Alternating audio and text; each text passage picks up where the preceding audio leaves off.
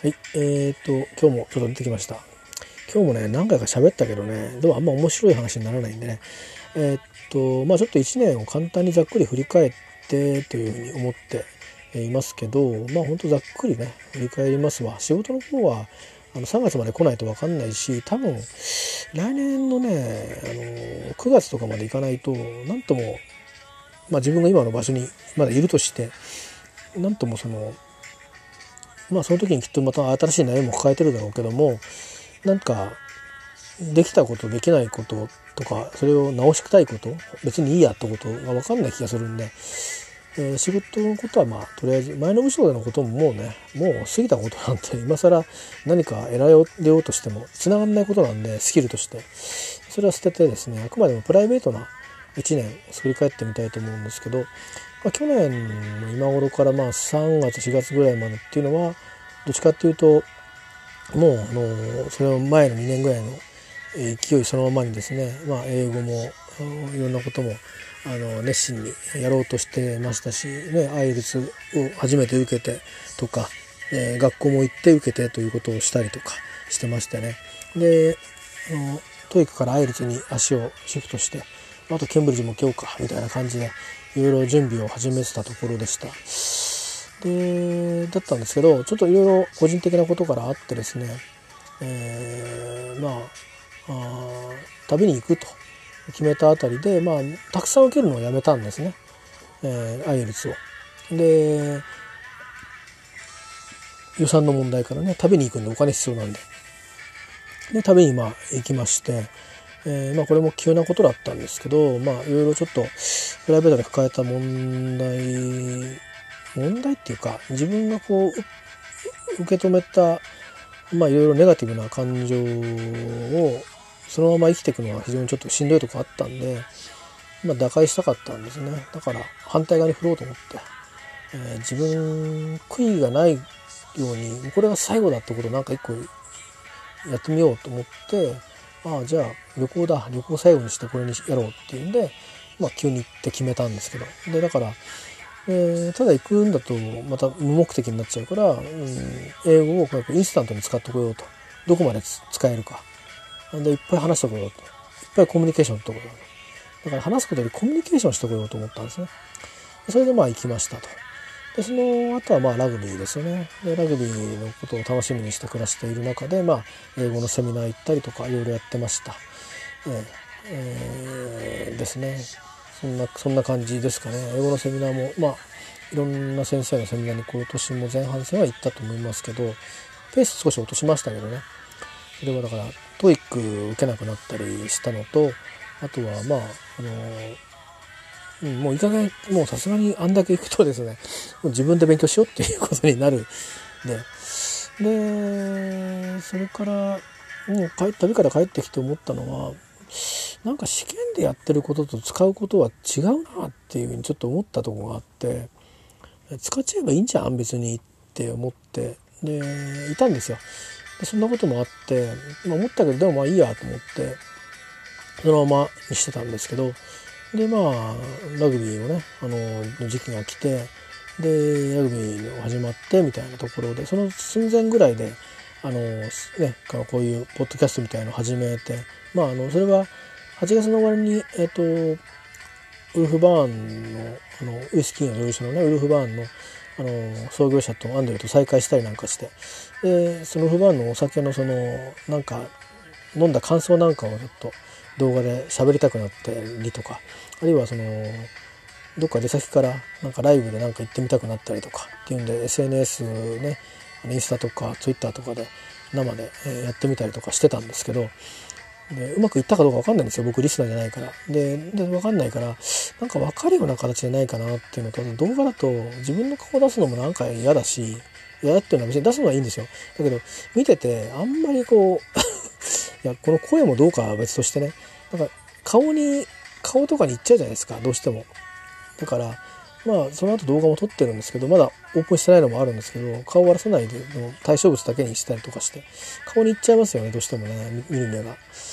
なんでちょっと違うなと思ってて。で昔うんとちょうど小学生の頃にやってたラジオ放送みたいなそういう感じのことできないかなと思ったんですね。それで調べてったらこのポッドキャストに行き当たってポッドキャストでどうやって言っていいか分かんないしまたそこで機材用意してとかっていうんだとまた嫌になっちゃうから それで疲れるのもバカみたいだなと思ってたらまあこのアンカーっていうソフトがいろいろなかなか重宝でいろんなところにあの、まあ、発信もしてくれるんですよね。インターフェース持ってて。で無料で、えー、かつまあちょっとねネットワーク使うからうんなんですけどでもあのもともと音を取っといてそれをあのリンクすることもできるから別に必ずしもあの録音機だけ合えば別にあの構成はできるんですよね。っていうのとあとまああの著作権フリーの音楽がついてたりとか、えー、して我々に対してはですよ、えー、まあ、そういうことであの始めたんですよね。それを始めたくらいでまあもともと計画通りなんですけど、まあえーとまあ、芸能ごとのね鑑賞はこれが最後っていうことで、えー、エグジットノースっていうあのスティーブ・ジャンセンが参加してる、うん、グループのライブを会社の友達と見に行きまして唯一そういう音楽が分かり合う会える、まあ、この30年くらいの付き合いになりますけど、えー、者同士で行きましてでまあその時に冗談で「あの俺もあの移動になったらもう行けなくなっちゃうからな」なんて言ってたら 本当に移動になってですね。えー、でまあそれでその時にあこれは環境変わるから英語無理だと思って環境変わるのと体調崩しちゃったんでいや崩して始めたんであこれダメだなと思って。うん。まああとは後で言うタイミングとしたら今しかないなと思ったんです。いろんなことを。えー、私自身があのまあ、伝えた人もいたと思うんですけど伝えてなかった人もいたと思うんでまああのもともと持病があるっていうこと、やそれから、まあ、そういうことがあるんで、まあ、今回、あの体調を崩してしまってるっていうこと、でまあそれと、まあ、環境が大きく変わってしまったっていうことから、まあ、もう英語の勉強どころじゃないっていうか、まあ、生きることそのものが課題になってるので。えー、だからまあ一旦全部やめるというふうに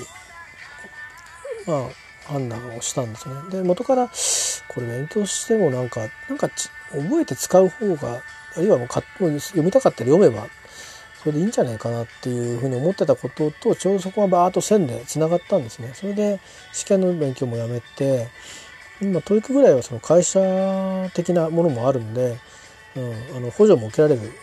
受かれば受かればっていうか500点を取ればね受けに行かなかった時はダメですよお布施になっちゃうんですよ、えー、なんで最近はお布施が多いんですけどまあでもそれぐらいでいいかなっていう感じで、えー、今みんな捨ててったって感じですかね。やる気満々になってもう200%ぐらいからガーンと どんどんどんといろんなものを捨ててきた感じですね。まさか英語まで捨てるようになると思いませんでしたけど。で今はまその後どうしたかっていうと落ち着いたのかっていうとまあ落ち着くことなくですね。毎日毎日なんかどうも不安定なまんまあ年を終えようとしてるという感じですね。はい、でもこうして昨日は昨日で高野宏さんのライブコンサートにね久しぶりのコンサートでしたけどまあ行けてまあ幸せなんだろうなって思いましたけどね。これ聞けける身分にいるっていうことはまあまず、うん、状態にあるってことがねもしかしたらまだ病院にいて入院してたかもしれないですからね、えー、そういう可能性だって十分あったのであるいは途中でやっぱりね働きながらのあの治療するってことにしたもののやっぱり大きく崩れた可能性はあるのでいろいろ職場職場でボスやらいろんな人がケアをしてくれてですねいろいろ配慮してくれていましたけどそれとは別に崩れるってことはあったと思うのでまあそうはならなかったことだけは助かったかなって思っています。こっから先はねほんといろんなことが、あの職職業人生についても自分のプライベートでもまた自分の健康でもいろんな想定しなかったことまだまだ起き起きるんだと思うんですね。だから何も言えないと思うんですよ。なんかだから平気だって前は思ってたり言ったりしたような気がするんですけど全然そんなことないんだなって思ったのであのそう簡単に自分のことってコントロールできないなっていうふうに思いますしねあの受け入れなくちゃいけないことであっても本当のところじゃあその通りできるかっていうとできないことは非常に多いしでやりたくないことでもやらなきゃいけないこともたくさんあるしだからまあ、あのそれはねそれで、えー、ちょっとまあ毎日毎回毎回一回一回一日一日考えていくっていうことかなと思ってますがまあ少なくともあのやっぱりこの病気があるのであのそこの面で続かないと思うものは絶対に受けちゃいけないだろうなと仕事面で思いますね。でプライベートの方はまあそういうのはもう何て言うかな理由にならないところがあるんでだし抗ってもしょうがないところもいろいろあるんでね、えー、自分ができることはいろいろ努力はしていかなくちゃなと思うんですけどうんそういったものとは別にね、あのー、何かうん何て言うのかな、えーうん、受け止めがたいようなことが仮に起きたにしてもそれはそれでしょうがないですよね。プライベートのことって自分事ですからね。あの、うん、自分事であとまあ相手がもしあることでもあるんだろうし、えー、なんかそういうことがあるとしたら、うん、それもねどうこう言えないですからね。うまくその集結させていくっていうか、あの自分もそんなに力がないのでね集結させていくっていうことしかちゃんと責任をちゃんとこう明確にしてでできないことはできないところをどうするのかみたいなことにしかなんないでしょうね。それは結構ストレスの高かることだと思うんですけどそれもしょうがないっていうことだと思うんでだからこれからは多分僕はあと何年生きるか分かんないですけどまあ父親が生きた75歳までがまあ一番長く考えてそこまでかなって気がするんですよね。ちょっと若い頃に無理をしてるんでうん今やっぱりなんだかんだ結構いろいろ病気が出てきてるんでねうんなんか別に無理する無理してなんか力む力んでどうこうっていうつもりもないんで自然でいいやと思ってるんでうん。あのどっちか分かんないんですけどね。だからいろんな病気になったらつい病院に行っちゃうくせにがんになったら治療しねえぞって言ってる自分もおかしいなと思うんだけど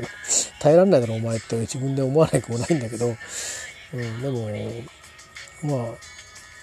あもう時代ですかね。その世の中が進んでるから治療っていうかその苦しんで、えー、寿命を終えていくんじゃなくて治してでまあ人間らしく生きるにはっていう一回考える時間をもらってそれであとはもう運次第っていう風になっていくのかというふうにまあちょっと考え方改めてもいいかなとちょっと思ってますけどでもまああのいろんなことが全部、まあ、しょうがないやっていうことで生きていくんだろうなっていうこれから残りの人生はそう思ってるんでなるとまあ決断か受け止めはしょうがないやってなるにしてもどこをしっかりと自分で意識持っていくかっていうとやっぱりできないと思ったことはやらないってことだろうなっていうぐらいしかないですね根本原理は。あとはあのいやそこはチャレンジとかと別の次元で、えー、あのやればできるなって思うのをいやちょっとやどうだろうっていうことであの躊躇するっていうのはあの条件があるんだったら条件をこう洗い出してみてそれ手伝ってくれます？とかじゃあやってみますって言ったらいいと思うんだけどそれはその程度その程度のチャレンジはねいいと思うんですけどなんかこの無謀な 無謀な挑戦は、うん、しないつもりでいます。それぐらいかな今年1年から何か得たものがあるとすれば、うん、まあもう何な、まあ、何も信用できないなっていう感じかな。であとは助かったのはまあちょっといろいろ人が変わっちゃうんですけど、えーと、そういうった中でもたまどういうわけだか、まあ、まあ、昔からの知り合いの人が自分のボスになってたりとかして、えー、あの本当に自分にとっていいように配慮してくれたことですね。でその周りにいる他の上司席もまあまあどう思ってるか分かりませんけども表面上はまあ受け入れてくれたっていうことじゃないでしょうか。それから今の現場の今いる現場の人たちにどこまで教えてるのか分かんないんですけどえー、まあそれぞれみんなねバックグラウンドがいろいろあることもだんだん分かってきたんですけどでもまあまあ排除しないでいてくれてるっていうのはありがたいかなと思いますけどね。そういうことがあるからまあギリギリどうにかなってるんですよ。それでもやっぱり衝突はするんですよ。衝突はするしフラストレーションもお互いに溜まってると思うんですけど定石も含めてね。なんだこいつみたいなのはあると思うんで、うん、でもまあまあそれはちょっと勘弁してもらおうかなっていうことで、えー、まあ、なんとか、あのー、年のせいに、まあ、はい年のせいも詰まってきたなという感じですね。えっ、とちょっと天候がね、あの不順気味に、えなっていくんでしょうけどでもまあまあまあ普通の正月になるのかなという気は、え、しますけどね。えー、まあ今年はちょっとね台風とか災害が多くて僕の友達も本当それでね連絡久しぶりに取ったっていう人もいたんですけどうん大変だったようなんで、うん、まあそういう話もまた落ち着いたら彼が落ち着いたらまたゆっくりね是非したいなと思いますし僕も彼に会いに行って訪ねに行って、えー、会うようなことができるぐらい体調が戻ればいいなと思っています。えー、そんな感じですね。あのー、まあまあ毎年思うんですけどうんまあ少なくとも家族は全員元気でいますしで私が離れて暮らしている施設に入っている母もまあ元気に、えー、しっかりご飯もしっかりあの食べる意欲満々でですね、えー、いろいろありましたけどねあの本当今年は今年去年から今年かなえっ、ー、と去年去年そうね去年から今年ですね、まあ、親戚対親戚に対しても本当今年はいろいろあって頭から トラブって、えー、トラブったまんま1年終わりますけどね。もうこのまま多分 変わらないと思うんでね。僕との間は。えー、トラブったとは思ってないけどもうんまあまあトラブった形では終わらなかったけどその後トラブルにちょっと、うん、なりかけたこともあったりして注意したりしたんですけどまあそんな感じであんまり良好ではないですけどもまあでも、まあ、母がね無事でいるということは良かったかなといろんなことがありましたけどそこから先悪くなることなく1月からこっちまでのうんところはあの重篤な病気にもかからなかったですしちょっとね、あのー、なんだろうまあそういう介護のする面でねあのどうしてもあのなんだろうなあのちょっとこういろいろテクニック的な問題でねテクニカルな問題でいろいろちょっとあの相談するようなことはあったんですけどあの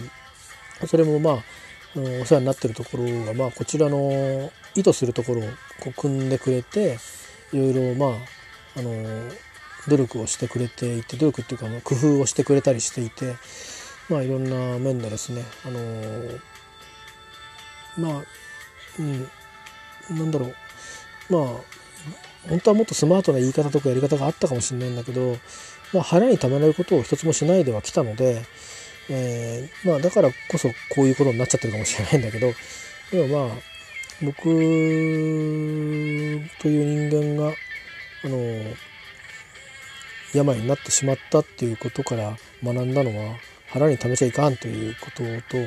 うん、できないなと思ったことはやってやっちゃいけないっていうこの2つなんで、えー、それは自分を守るためだけですね他の人はもしかしたら聞きたくないことも多分たくさんあると思うんですけど僕にとっては僕が一番大事なのでだから僕がしっかりしなければ関わってる家族も母もあ全てグラグラっとしちゃうので、えー、それはまあその原理原則を変えないでいいなと思ってはいますけどね。でもまあそういうふうに家族がまあ無事でいてくれるのとあとはまあ親戚の関係も、まあ、一部ちょっとね私とはあのあまり関係うまくなくなってる親戚も実はいるんですけど母の介護をめぐって。でもそれもまあよくある話と聞きますし、えー、まあ今年はねそうさほど大きいことも特になかったんでまあといった親戚のこともねもう実際は父も母もあの父が亡くなって母もまあ施設に入ってっていうことになると、まあ、正直まああんまりもう何て言うのかな、うん、あそこに親戚いるっていうぐらいで別にお互いに依存関係にはないのでね、えー、まあ何人か特別にこう付き合いが割と深い感じの親戚親戚、えー、とはまあ何かあれば連絡は取ると思うんですけど、まあ、それもそれぐらいのことで。なんかあのなんかあって毎毎月会ってるとかいうことでもないのでねやっぱり中心になるのは自分の母親と家族私の家族と、えー、それからまあ近くに住んでる他の親戚ということになるんだと思うので、まあ、その皆さんがみんなが元気でいるっていうことが一番、まあ、そういう今年は良かったなということなんじゃないですかね。えー、まあ、ここから先、えー、何があるか分かりません。災害もありますしね。あの本当何に見舞われるか。分かりませんけどそんなことも含めても今年はありがたいありがたい年だったなと思います。そんな感じですかね。えっ、とあの、話変わりますけど、えー、今日はこれを短くね短いですクイックに話しますけどあの BBC のニュースサイトで、えーと、見るとねこの10年を振り返ってるあの読み物があるんですよ。うん。でそれまあまあ BBC が恣意的に選んでるとこもあるからもっともっといろんなことあったよねってあるんだけどまあ知事のあのマイナーたちあの炭鉱夫が鉱山に閉じ込められたっていう事件あたりから始まって、えー、こっち方に、えー、来るまでの10年を、まあ、ディッケイドあディッケイドって言いますよね、えー、振り返ってるいうものがあるんで BBC のニュースサイトをちょっとご覧いただいたらあのああそういやそうだったなとかね それこそあオバマさんいたなとかね いろいろあると思うんでまああのイギリス人ないと分かんないような記事も載ってることがありますけど、えー、ちょっとご覧いただいたらどうかなと思いますね。あとはですね、えっ、ー、と、その他に今何乗ってるかっていうとね、あのオーストラリアの首相が、なんか、あの今山火事がね、まだ収束してないんですよね。で、そんな間にあの家族でハワイに行ってたことは結構、あの、あれこれ言われてるとか、それからフランスのあの鉄道と関係とかの人たちが、この時期に、えー、ストライキをやろうとしてるらしくてですね、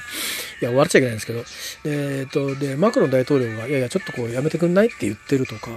えそんなニュースとか、えー、で、まあそこで、その他に、あのー、こうですね、えー、まあ、この銃に何があったっていうの？は、どっちかというと、ライオットのレスキューズですね。あの、暴動と救出か。A most read stories of the decade とか、ここに、あの、いろいろあるんですよ。さっき言ったね。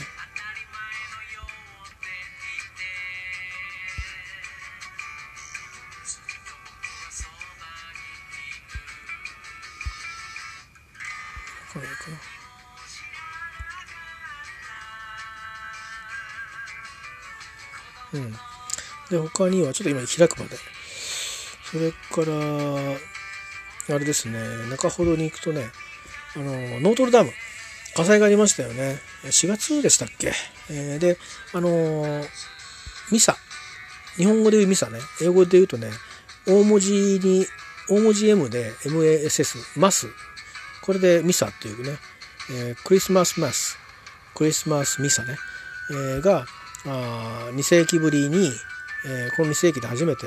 えー、やらないということになると。で、近くの教会でやるそうです。そんなようなことが書いてありますね。えー、そんな話とか、そういえばね、なんかあの、そこの燃えた屋根の、えーと、材材木をどうしようかっていうんで、アフリカのあの、湖に沈んだ森みたいな、なんか言われる、こう、水をたっぷり含んだ、えー、材質のなんか、え、木材があるらしいんですが、それがえらい長くて、どうやって持ってこようかとか、で、切るのも結構大変らしくて、そんな話に載ってましたけど、その後どうなったんですかね。それフォローしてないんですけどね。その他にあの、アイスダンスですね。あの、スケートのね。えー、それで、まあ、あの、要は、同性同士のペアの話が載ってたりとか、あと、リバプールが、あの、クラブワールドカップで優勝したんですね。そんな話とか。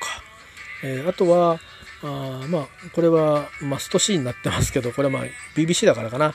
えっ、ー、と、ロイヤルファミリーのそのクリスマスプディングを作ってる風景。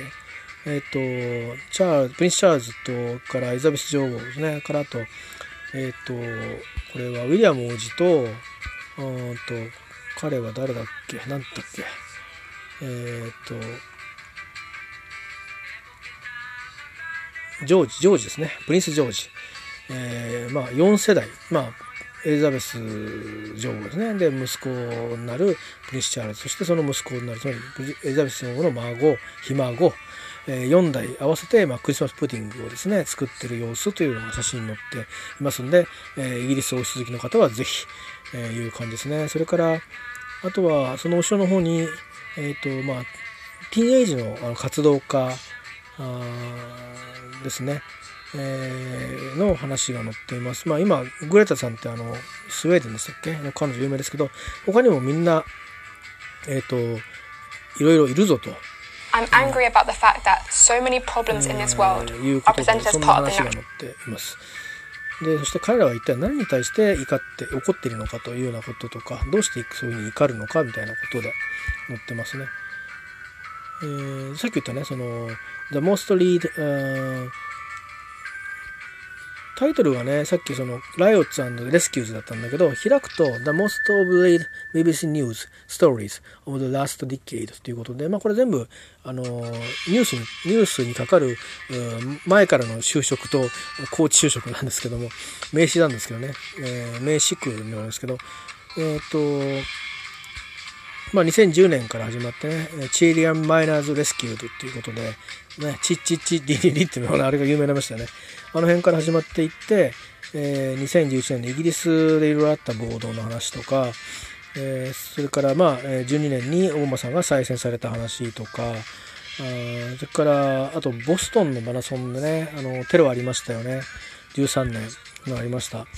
日本はまだこの後まだこの頃は2011年に震災があってそれがまだ濃厚に気分を引きずってる頃ですね。それから原発のことはほとんど何も解消してなくてっていう時代だったと思います、えー、それからちょっと飛ばしてですね国内の人が言われますけど2015年えー、っとこれがあパリのえー、っとまあテロですね。え、っとこれ確か新聞社か出版社を踊ったやつですよね。でこの辺からまあなんかこういろいろえっとその報道の自由とちょっと宗教との関係がまた再燃してきたようなところがありましたね。えー、それからあとは2016年はまあ今にもつながってますが EU レファレンダムっていうのはまあ BBC なんでね、えこれ出してます他にもこの年はいろいろあったような気がしますけど、えー、ナイジェル・ファラジブリジットの党首が現ねなんか、あの、大笑いしてる、あの、写真が載ったんですけど、俺もね、この人本当にね、やり、やり逃げてどうしようもねえなって思うんですけど、それから、まあ、2017年は、まあ、これは UK の方の話なんでね、えー、メイさんがしくじったって言われてる総選挙の話が載ってたりしますけどね、これよく読まれたらしいですね。やっぱりまあ、BBC だからですかね。えー、で、まあ、ああとはまあブレグジットのディールの話ですけど、まあ、結果的にはうまくいかなくて、2019年のジェネラルディレクションということで、まあ、2019年ジェネラルディレクションだけじゃなかったと思うんだけど、まあ、こんなような感じの10年の振り返りも載ってますんで、えー、こんな感じかな。えー、と、あとはなんかインドでいろいろ、うん、いろいろなんかまた、デモがなんかあんのかな。そんなの載ってますね。えーまあ、そんなのが載っております。えー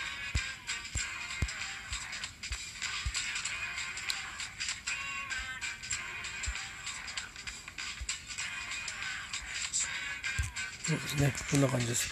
えー、っと、まあ、あのいろんなところで、あのー、振り返りはあったりするんでしょうけど、この間見た再放送だったかもしれないですけどね、あのー、あの E テレでね、あの、ドキュランドへようこそってあのドキュメンタリーをやる番組があの金曜の夜にあるんですけど金曜の夜でいいのかな？でねあのまあ昔のチベット仏教の風習だと思うんですけどえっ、ー、とあのチベット仏教ってそもそもダライ・ラマ自体があの生まれか生まれ変わりっていうのが信じられていてでまあ今の中国はあのあのいわゆる中華人民共和国の政権が認めた生まれ変わりの人が生まれ変わりというか認めたあのその生まれ変わりはこの人だっていう人がいるんですよ王さん。でそのその人を中華人民の人が認めた人にしてでその人がこの人だって言った人が、えー、確かダライ・ラマになってるらしいんですけどで本当の本当のっていうか本当のその前の中国に侵侵略っていうと語弊があるのかな？あの解放される前の、えー、チベットのダライ・ラマは今インドの方に、えー、亡命してますよね、えー、だから多分2人いるような話になってんのかな。で確かねえっとねえっとそのチベット仏教の偉いその右往さんで、まあ、生まれ変わりというふうにやっぱりその人の生まれ変わりでどんどん代が変わっていくとされてる人でリンポチェっていうあのー、まあなんかいう僧侶のなんかだからまあなんだろう。名前がずっとつながっていく人なんでずっと受け継いでいくんですけどで生まれ変わりだって言われてる人が、えっと、いるわけなんですけどそれもなんかいろいろあってその彼が生まれ変わりだっていうふうにされたんだけどもうんなんだろうな。まあそのチベットからあのお迎えが来るか来ないかみたいので来なかったんであのまあなんか一回はそのそういうことになったんだけどまああの結局は放り出されて 孤児同様になってしまったといううようなねことででそれをお世話するお医者さんとそのリンポチェだと言われた少年の、えー、ドキュメントがあったんですよ。で最終的にどこまでよくカメラ追っかけたなと思うんですけどヒッチハイクと歩きでえっ、ー、とまあチベットを目指すんですけど雪山を越えていくんですよ。雪深い中を本当に雪山死ぬんじゃないかと思うんですけどねあのでどうにかその直前でねあのうんとなんていうかの最後のなんていうかお店みたいなところで「いやいや中国側には入れないわよ」みたいな。私も村はその国境から先のとこにあるんだけど入れないからって帰れないのってみたいなことを言ってんだけどいやいやこの子は本来そのチベットに、ね、いるべきであってでそこでいい教育を受けるべきな人なんですって言ってでまあリンポチだっていうとみんなありがたがるみたいなね。でもともといたところはだんだんあいつは違うんだみたいになってるからなんていうか一応リンポチだっていうといろんなとこに行ってもちゃんと食事とか出してもらえるんだけど何あいつみたいな目をされるようになってくるとそうするとその子供ながらにだんだん分かってくるわけですよね。自分は一体何者だったのかと。でなんかねあれ記憶とか試せるらしいんですよ生まれ変わりだって言われてこれを知ってるかっていうとこれこれこうだみたいなことをね言うらしいんですよその質問内容どういう内容か分かんないんだけどでだから本人もだんだんそのチベットのその記憶も薄れてきたみたいなことを言ってて僕はどうなっちゃうんだろうみたいなことを言ってるんですけどでもいろいろあってね結果的にそのまあ中国側には渡らなかったんだけどもその国境近くの、えー、とお寺でまあ高等な教育を受けることになってと。でそのそれはもうそしたらそのおじさんは血もつながってるわけじゃないのでで修行に入るわけなんであのもうここでさよならしなきゃいけないってことで、まあ、5年ぐらいしばらく面倒見たようなんですけども、えー、その彼がその僧院に入って修行するそしてそのそこで別れていくっていう、まあ、そこで終わるんですけどなかなかすごいなと思ってなんかいい話しか聞かないじゃないですか。いい話とその要は亡命したって話は聞かないけど今でも実際にそういわゆるその儀式みたいなのが行われてんだけどその中国とのその関係においてそこはちょっといびつなものになっていてそういうふうにあのまあ一人の少年も人生があのなんか翻弄するような世界があるんだなと思うと、えー、なかなか、うん、どどうにもね言えないところが、えー、ありますね。で、まあ、彼がどうなっていくのかなっていうのはちょっと今後気になるところではありますけど、まあ、別にチベットに帰んなくてもそこの僧院でね要はその自分で僧院を持つってことが大事だというふうにしてその男性はねお世話したおじさんはあのお医者さんなんですけど教えるわけですよ。自分の僧院を持ってで堂々とリンポチとして、えー、活動をして生きていきなさいってことを言うわけなんですよ。彼はもっと今まだまだ本当子供小学56年生ぐらいかな見てるとだと思うんですよ。でもっと小さい頃からずっとカメラを追っかけてってるわけですけど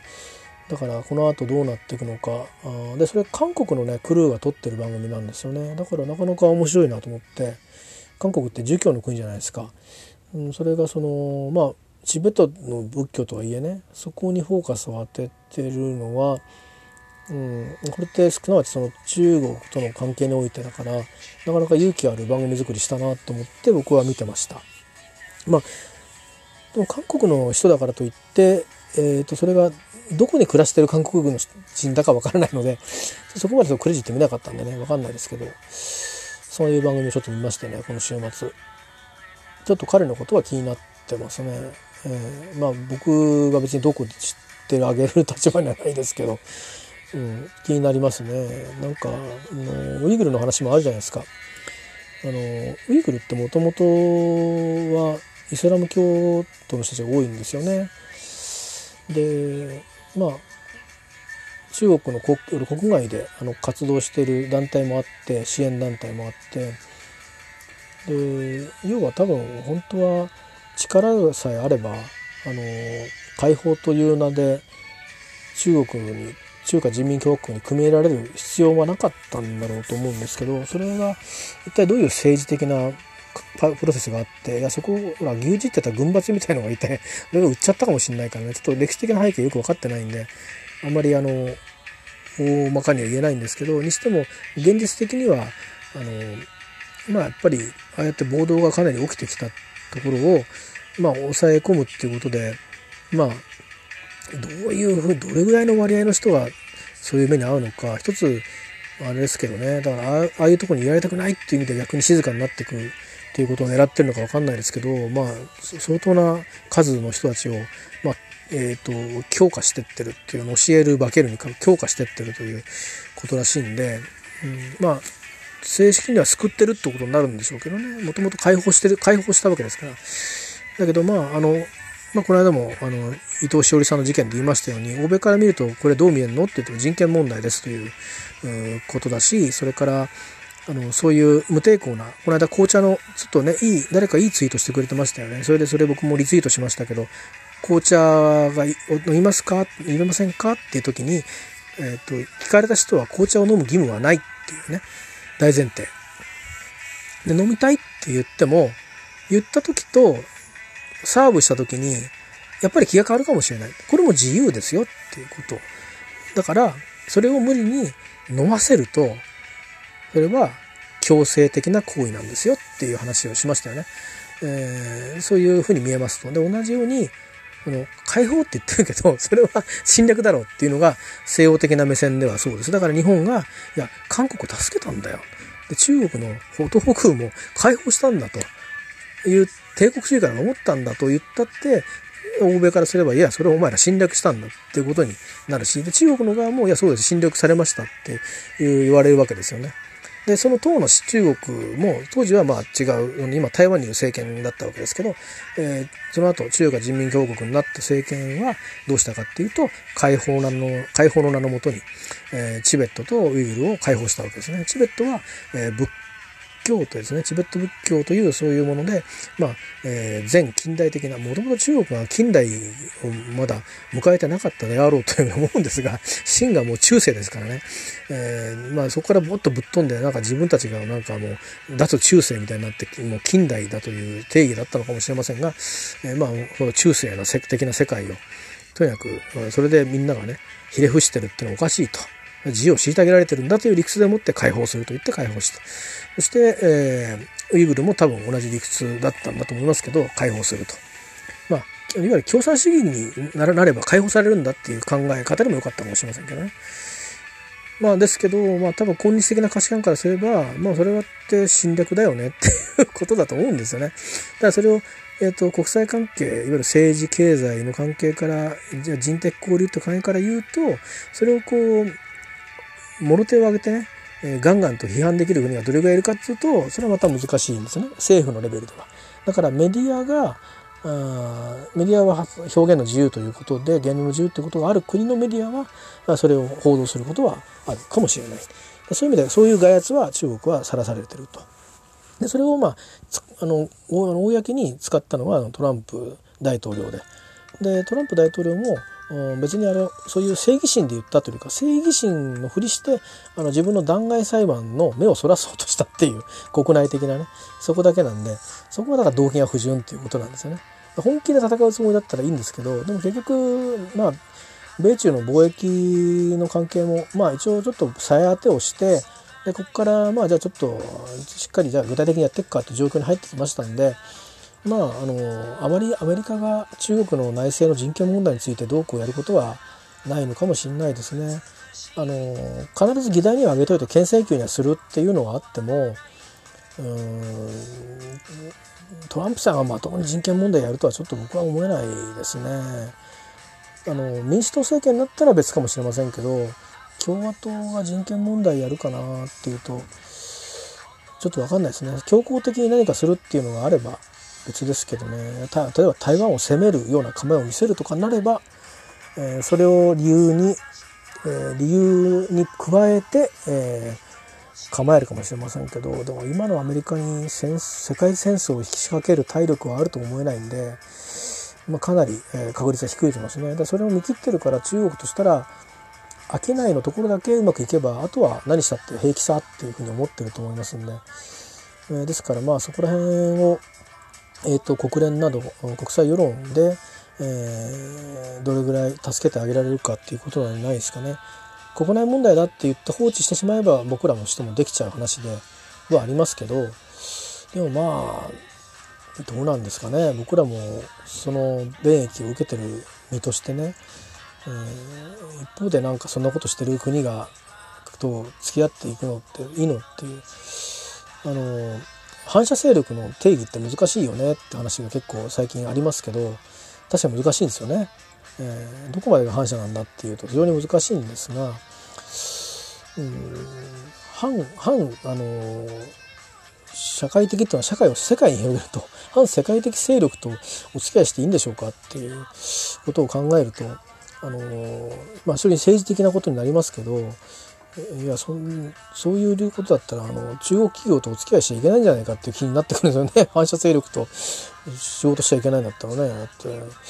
とある民族を囲って洗脳しちゃうっていうそんなことする国家のあのアンダーにいる会社なんかと取引なんかできますかね。だって日本人がそんなことされたらどうですかね。中国に視察旅行に行きましたってわー捉えられて日本ってのはろくな国じゃないの共産主義のこの教えをちゃんと分かるかみたいなね。それこそ三角の帽子をかぶせられて反省しろみたいな 自己批判しろみたいなそういう話ですもんね。あのそうなんかだから文化大革命みたいなことを今こうやってるわけでしょ。なんかだからどうなんですかね。日本も平平らしてとか僕もだって自家主独金ですよね。着てる洋服ほとんど多分中国製かベトナム製かって感じじゃないですか。で変な話あのミャンマーとかもいろんなところ作ってて結構質がいいなと思うと中国製だったりなんかしてね。日本製ってことじゃないですよ。中国製だったりなんかするんですよね。うん。だからもう逃げられないわけじゃないですか僕らはね。だからうん逃げられないわけだし向こうも逃げられないんだからやっぱりダメなことはダメってどっかでこう言う場面がなくちゃいけないでしょうね。だけどそれにはちゃんとあのロシアも中国もあの国際的な会議には必ずあの巻き込んで、えー、で少しずつ少しずつあのちょっと行き過ぎたところをやめてもらうっていう風にしていくような格好にしていかないとメンツもね彼らもあるからそんな風に思いますね。まあ、それはちょっと BBC のニュース見て思ったことですけど。はい、ということで、まあ、あ明日もまた、こういう仕事ですけど、うん、とりあえずまあ1週間という単位で考えて、えー、まあなんか、ビンボールが1個飛んでくる可能性があるので、まあ、それはそれでちょっと自分だけじゃ分かんないだろうけど、あそうっすかっていう感じで、えー、なんか先行してる子もうまくいったみたいなのであんまり力まなくていいかなと思ってて。あとはちょっと準備だけちゃんとやって、えー、明日はとりあえず何か作んなくちゃなと思いますけどね。火曜日ぐらいまでは作って履きたいし説明もできるようにはしたいしそれを火曜日までに落ち着けて水曜日説明して金曜日迎えて、えー、で金曜日はわーっと わっとやってわーっと終わるという感じかな、うん、酒飲む飲まないしね俺ね、うん、飲んでる暇ないし、うん、まあバーッと言ってバーッと終わってバーッと片付けてえー、終わった終わったっていう感じで、えー、正月になで込んで、えー、来年年始の挨拶してっていう感じで、えー、まあどそこから先はまたあのうーっていう日が始まるんでしょうけどそれはそれでねまた来年考えればいいかなと思っております。さあ、えーとまあ、とりあえず、えーと、今日はこんなもんですね。えっ、ー、とご飯食べてお風呂入って寝たいと思います。えっ、と皆さんも暖かくして休んでください。えー、以上です。